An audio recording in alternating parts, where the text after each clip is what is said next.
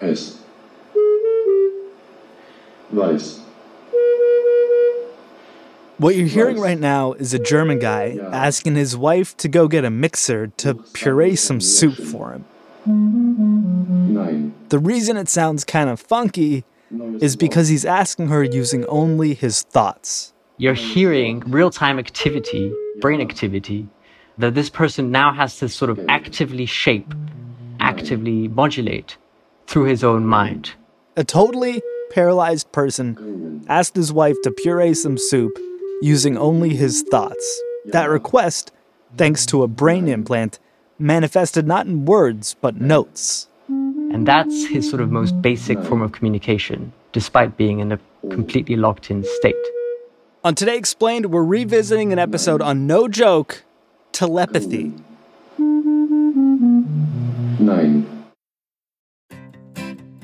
Support for this show comes from Slack. You're a growing business and you can't afford to slow down. If anything, you could probably use a few more hours in the day. That's why the most successful growing businesses are working together in Slack. Slack is where work happens, with all your people, data, and information in one AI powered place. Start a call instantly in huddles and ditch cumbersome calendar invites. Or build an automation with Workflow Builder to take routine tasks off your plate, no coding required. Grow your business in Slack. Visit slack.com to get started.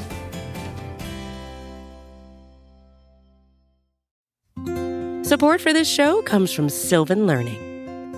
When children love learning, they can tackle any challenge life throws at them. Sylvan's Insight Assessment can help you determine if your child is ready for what's ahead.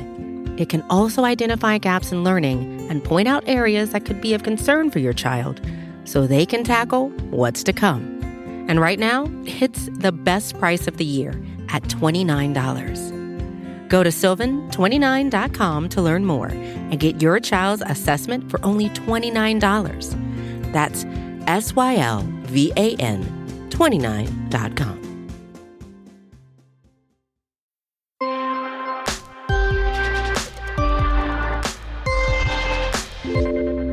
It's Today Explained. I'm Sean Rameswaram. I'm joined by Jonathan Moens, freelance science journalist, and we're going to talk about a guy whose name we actually don't know. No one really knows his name because, for privacy reasons, it's sort of kept secret. But he's the star of this story. He was diagnosed with amyotrophic lateral sclerosis, so ALS. And this is a condition that entails sort of losing certain brain cells in your brain and spinal cord sort of degenerate over time. And these are related to motor controls. You sort of lose the ability to move and you quite quickly end up quite immobilized, sort of totally paralyzed. And so this person, he was uh, in this state, diagnosed 2015, and eventually he starts to lose all of this motor control, but he's still able to communicate with his eyes. How do you communicate with your eyes?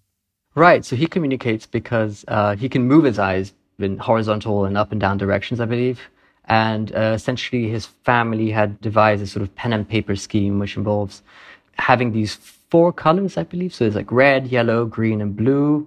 And each color has a list of letters. So say yellow has A, B, C, D, and then green has E, F, G, H. It's not actually those, but it's something along those lines. Basically, you have clusters of letters in each color. And so through eye movements, he says yes and no. So they point at yellow, he says yes. And then they list out each letter and he says yes or no. The problem here is that he know he's aware that this ability to speak with his eyes is temporary, and so he asks, uh, and the family realizes that he wants some kind of strategy to go beyond this as things get increasingly worse. The family reaches out to these brain scientists, this guy called Niels Birbaumer, and this other scientist called Ujwal Chaudhary. And so they, they tell him, like, we might have a method for you. And they were like, maybe we just need to sort of actually get into the brain itself through the skull. They implant these two sort of chips, and these chips have 64 micro electrodes in them. So it's like basically, if you think about it, this microchip with like 64 little teeth almost, they put these in the outer layer of the brain, specifically in the part involved in motor control. So hand movements, especially, I think, is what they were focusing at the time. And those electrodes are then going to pick up the signal of the brain activity directly. Huh. It's not something that's on the outer layer of your head. It's something that's actually directly, physically inside your brain. How does this technology work? If you think of neurons, neurons being brain cells, they have what are known as action potentials. That's how they sort of drive activity. To pass on information, it's sort of like a wire passing on electrical information. And so these microelectrodes are able to detect these sort of very small scale electrical activity in specific parts of the brain. If we ask the man, whose name I do not know, if we ask him to imagine something, because he can't move, if we ask him to imagine moving his hand, then maybe we can get a response from that that is directly picked up by these microelectrodes. So that's kind of the idea. Okay, how does it go? They spent, I think, 86 days just trying this out, trying to see if they can elicit electrical activity for hand movement, arm movement, tongue movement. None of that works out. And so there's a sort of aha moment, I guess. Sort of the breakthrough moment is when Niels Birbaumer tells them, why don't we try this somewhat unusual technique called auditory neurofeedback? Auditory neurofeedback. That's right. Yeah. What is it? Uh, essentially, what you're doing is you're providing the person with real time activity of what's going on in their own brain. Uh, and in this case, it's sound. So he's getting real time activity of his own brain cells in the form of sound that he can then modulate actively by changing his thoughts. So by being provided this constant feedback of what's going on in his brain, he's then asked, well, can you push it up or can you push it down? Can you dial it up? Can you dial it down? Can you dial up or down the sound? Yes, exactly. And he does this by thinking of something. And that was it, his able of just sort of boosting that signal up or boosting it down. And this is some pretty heady stuff. So so help us understand how exactly this allows them to communicate with him. Right. Yeah. So there are two main stages to this, and it's quite complicated, but hopefully we'll get through this. so the first stage is basically training. You're training this guy to be able to say yes or no. That's the goal. So how do you make him say yes or no? The first thing is to basically give him what's known as a target tone, either a high note or a low note. And that's the tone that he has to match with his mind through pushing up this second sound that I'll describe now. Say he gets the first note, it's a high note, da, whatever it is. Then he's provided a second sound. And that also prompts him to start the trial, as you call it. Okay, now the second sound's here. Try to push this sound to match this, this first sound you heard.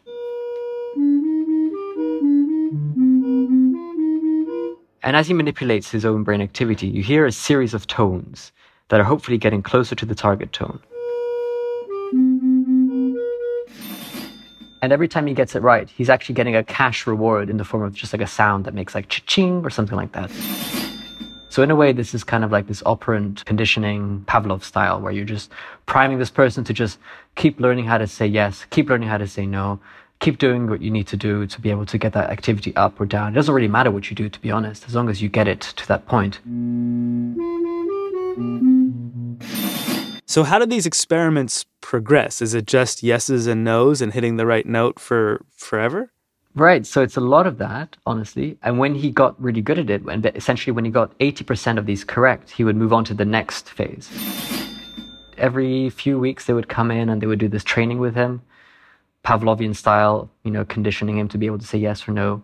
And then once that's done and he gets 80% of it accuracy correct, he then ends up doing the spelling section. So this is the more sort of weird and spooky section. Huh. Here's when he applies yes and no's to a schema like he had learned before with his family, a very similar one actually, where he's able to say yes or no to specific letters. Weiß. Weiß. Ja. And then thereby formulating actual words, sentences, and an entire expression. Der aktuelle Satz ist Mixer für Suppen mit Fleisch Marion leg los Leni soll allen Beinlagerung zeigen Jungs es funktioniert gerade es gelb Nein And following this tedious process, what does he finally say? Right. So he's saying all these things in German. And, you know, if you translate these things in German to English, they are things like I want goulash soup, or uh, mom, head massage. it's a lot of sort of direct instructions. or I want to listen to Tool, rock band from Los Angeles.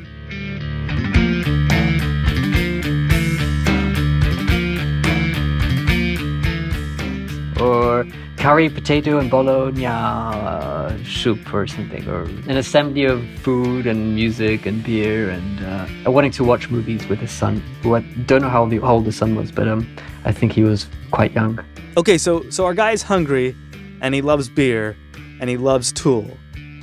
All that aside, what's happening here is hugely historic. Yeah, I mean, it is kind of like this breakthrough study in many ways. This is the first time a, a, fully paralyzed person is able to communicate at this length, at least, able to communicate entire sentences, able to express themselves. People who are family relatives have a lot of hope regarding this technology because suddenly they see this as the ability to finally communicate to some extent, right? Even if it's very slow, this is kind of like this amazing technology and it's great advancement in science and technology. But there are very, very good reasons to be skeptical. A lot of scientists question uh, Niels Birbaumer and uh, Ujwal Chaudhary specifically. And so I think there are good reasons to sort of take this with a big grain of salt.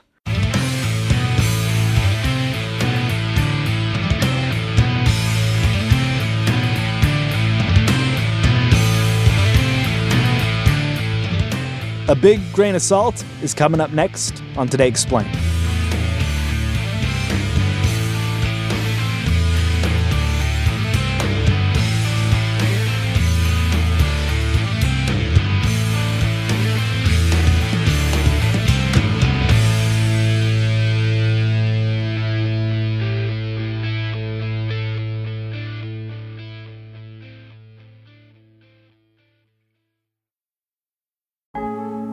Support for Today Explained comes from How I Built This, which comes from Wondery. Behind every successful business is a story. Some of them are, in fact, kind of surprising. On the podcast How I Built This, host Guy Raz talks to founders behind the world's biggest companies to figure out how they did what they did. For example, Chobani's first yogurt factory, you won't believe where it was discovered.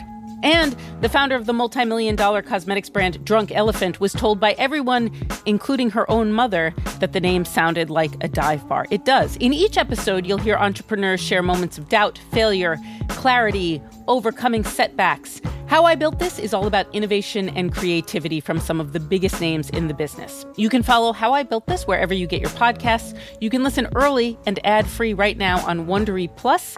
And for more business content such as this, you can listen on Wondery with shows like How I Built This, Business Wars, and many more. Wondery means business.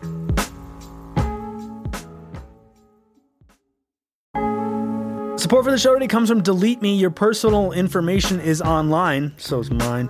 I don't think I'm breaking any news by saying that, but you might be surprised to know just how much of your information is available not only for people to see, but to sell as well. And that's where Delete Me comes in. Delete Me wants to help you keep things such as your name, number, home address, and other private information out of the hands of data brokers. I've never personally kept my information out of the hands of data brokers, but perhaps Vox's business team's Claire White has. Removing the data that Delete Me found was super easy because I didn't have to do anything. They already removed my information across sites that they deemed as unsafe. I truly did not have to lift a finger. You can take control of your data and keep your private life private by signing up for Delete Me now at a special discount for our listeners. You can get 20% off your Delete Me plan today when you go to joindeleteme.com slash today and use the promo code today at checkout. Again, you can get 20% off by going to joindeleteme.com slash today and enter the code today at checkout. That's joindeleteme.com slash today. The code is today.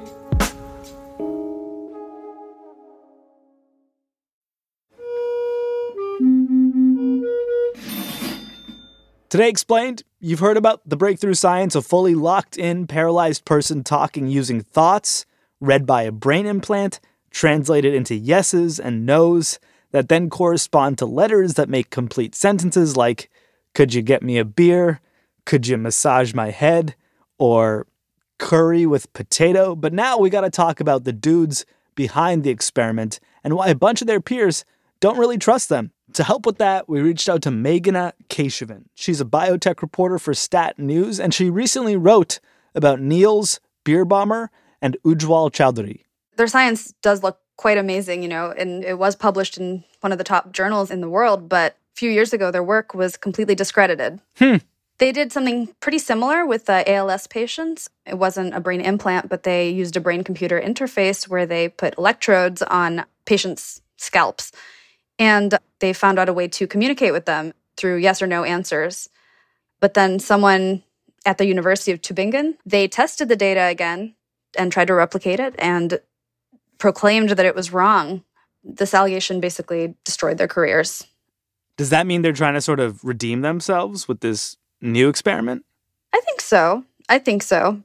Well, tell me a little bit more about these two scientists. Let's start with Niels Birbaumer. He was a pretty famous neuroscientist in Germany. Um, he's kind of a bombastic figure. He uh, has done a lot of work on consciousness in general. Um, I think some work in psychedelics, like altered consciousness, what that means for a personhood.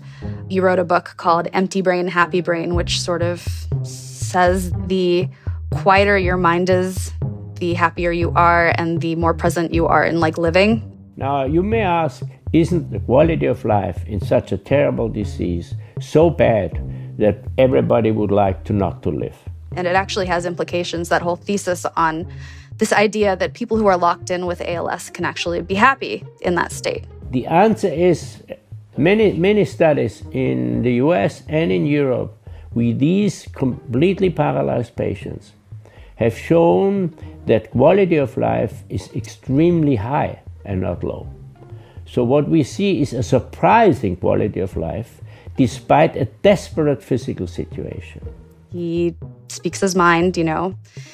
He's, he's been controversial. And his buddy, Ujwal Chaudhary? Oh, he was just a postdoc in his lab and they just worked together. He came over to Germany to do postdoctoral work in brain computer interface stuff. Tell me more about this first experiment they did. Was it as groundbreaking as this new one in, in theory? So for 2017, yeah, it was super groundbreaking, or so it seemed. This simple looking, non invasive cap is allowing researchers to communicate with patients who are trapped inside their own bodies because of degenerative nerve diseases like ALS. In 2017, they had a paper in PLOS Biology, which is another pretty high impact journal, about how these electrodes on the scalp could read brainwaves and decide if someone was thinking the answer yes or thinking the answer no. Patient thinks yes, or the patient thinks no the machine records the blood flow during that thought and calculates how the blood flow changes during yes and during no. And after a while, he has the computer develops an idea, a pattern of the blood flow during a yes and during a no. They, they tested it in four subjects and they claimed that it was pretty successful. Birbaumer and Chaudhary actually claimed to have been able to communicate with a fully paralyzed person before? Yes, there were a lot of headlines. They had some cute anecdotes. One of them was that like a, a daughter asked her her paralyzed father if he approved of her fiance and he said no 9 times out of 10. you know, it was it was indication that he was still in there and he definitely had opinions. Did he say yes the 10th time because he was just tired of being asked? That I don't know. I don't know about the order of it. It may have just been that the, the brain brain waves were read differently. What ends up happening to the study? Why does it get challenged? It was because the person who worked in uh, the same university just decided to run the numbers and found that they weren't necessarily consistent and, and it wasn't replicable one of the underlying tenets of, of science these days is that if you publish work, it has to be replicable by somebody else. Like you need to have consistent results that can be reproduced. And if they're not reproduced, then that calls into question whether it's real. And so that basically happened. And then there was this big inquiry into his work from the university and then also from the DFG, which is basically the major research funding agency in Germany and they looked into his work and they decided that there was a selective data selection Mm. meaning that they only chose the good stuff, maybe, and that there may have been um, a lack of disclosure of some data and some, you know, aspects of the challenging of these patients with these questions. There were portions of video that were missing. And so the DFG, the university, the scientific community, they doubted Birbaumer, and it led to the fall of his career in a sense. Yeah, how bad does it get for him? Well, he got fired from the university. Um, the DFG, I think, asked for him to pay back the research fund that he had used from them. He was put on probation for five years with the DFG. He basically decided that he was going to quit science and moved to Italy. It was so bad that he left his country? Yeah, he was like, I'm done with Germany. So he he moved. Did he ever concede that he used improper science, that he fudged his results? No, uh, he didn't. He actually uh, stands by his data 100%. He concedes that, yeah, he omitted certain portions of the video taping like these patient answers because they were videotaping most of the sessions. And he said it was because patients needed to be cared for, like spit needed to be suctioned out of their mouths or, you know, they had to be moved. And so these types of um, activities that were just patient care, like they said that that's why they turned off the video camera. And that was their biggest fault. How was this looked at in the scientific community? Clearly, it didn't go well for him in, in Germany at this university, but but what did other scientists think? I think it's mixed. There are definitely scientists that continue to doubt his work. I've heard from some of them. But there's also just a coalition of scientists that were signatories in a petition basically saying like Birbaumer is innocent and his work should be reinstated into the journals. I mean, there are dozens of names of, of different scientists around the world that are supporting them. So b- back in March, Birbaumer and Chaudhary published this new experiment, groundbreaking stuff, historic stuff. But of course, in the scientific community, people know that these guys kind of have the scarlet letter. What's the reaction? I think it's a lot more measured than what the broader public reaction has been. I think scientists are impressed that the results look good. You know, any work that's published in something like Nature Communications has been vetted really carefully. And I think Nature took two years to look through their data to um, try and validate it because they have this sticky history. To get vetted by Nature, it's going to take months anyway, but very rarely does it take two years. So I think it's an accomplishment to have this work published at all. Okay. So these two scientists have a checkered past, but this experiment was possibly extra vetted as a result. What about the ethics? What are some of the ethical questions surrounding opening up paralyzed people's skulls to get them to communicate? There are a lot of ethical concerns with these brain computer interfaces. Some researchers are stepping away from this because they're realizing that the broader ALS community just needs more support just in the ways that, that they're living their lives. You know, like the money could perhaps better be spent with treatments or with allowing better social supports. And so this is an invasive technology which involves these people like learning entirely new ways to communicate and it takes time and probably millions of dollars and so it's not necessarily feasible for a lot of people first off. The environment has to be exactly perfect for this to work in a person. And secondly like there are issues of consent. You can say that this person consented but if a person's completely locked in there, there are still going to be questions on how long they're going to want to continue to communicate in this way. Beyond that, there are questions on how many people with ALS would want to continue living like this because these people are all on ventilators and they're completely paralyzed and so yes, they can talk, but how many people will want to? That's that's a big question. The implants can be we don't know what their shelf lives are, like how long they will even work and how many surgeries it'll take to like reinsert them. So there's that. And then there are just the issues of what kind of a life is worth living to society or to an individual. These are people who are making choices, but what does it mean to be locked in and communicate this way? It's, it's been a hairy topic from the beginning. And we don't have all the answers to those questions yet, but maybe we will once this technology starts coming online for more and more people and and it sounds like that might be happening soon could uh, you know if uh, people continue this type of research I think Elon Musk is into it. We'll, we'll see. You know, there are all kinds of sci fi fun thoughts on where this kind of research could go. But right now, it's it's kind of nice that they're trying to to help patients communicate and, and live a little better. And and then it's only a matter of time before like you and I can do this interview without even talking to each other. I guess. Wait, what? Like Elon Musk's dream is to have people talk to each other without talking, right? Okay, I guess that all of that stuff maybe could be possible, but I think people like to get ahead of themselves in, in what technology is, you know, capable of doing. We're not there yet. There are a lot of a lot of things that need to go right before one can do that.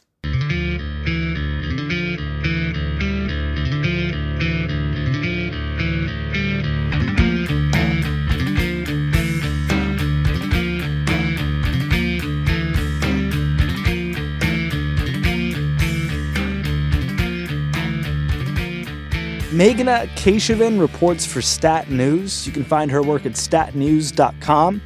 Earlier in the show, you heard from Jonathan Moens. He's a freelance science journalist who wrote about this man, whose name we do not know, for the New York Times. The headline was Brain Implant Allows Fully Paralyzed Patient to Communicate.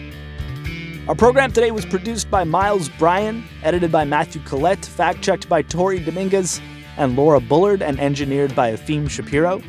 I'm Sean Rameswaram. Get in touch with us anytime via email. We're today explained at vox.com. You can also find us on Twitter at today underscore explained.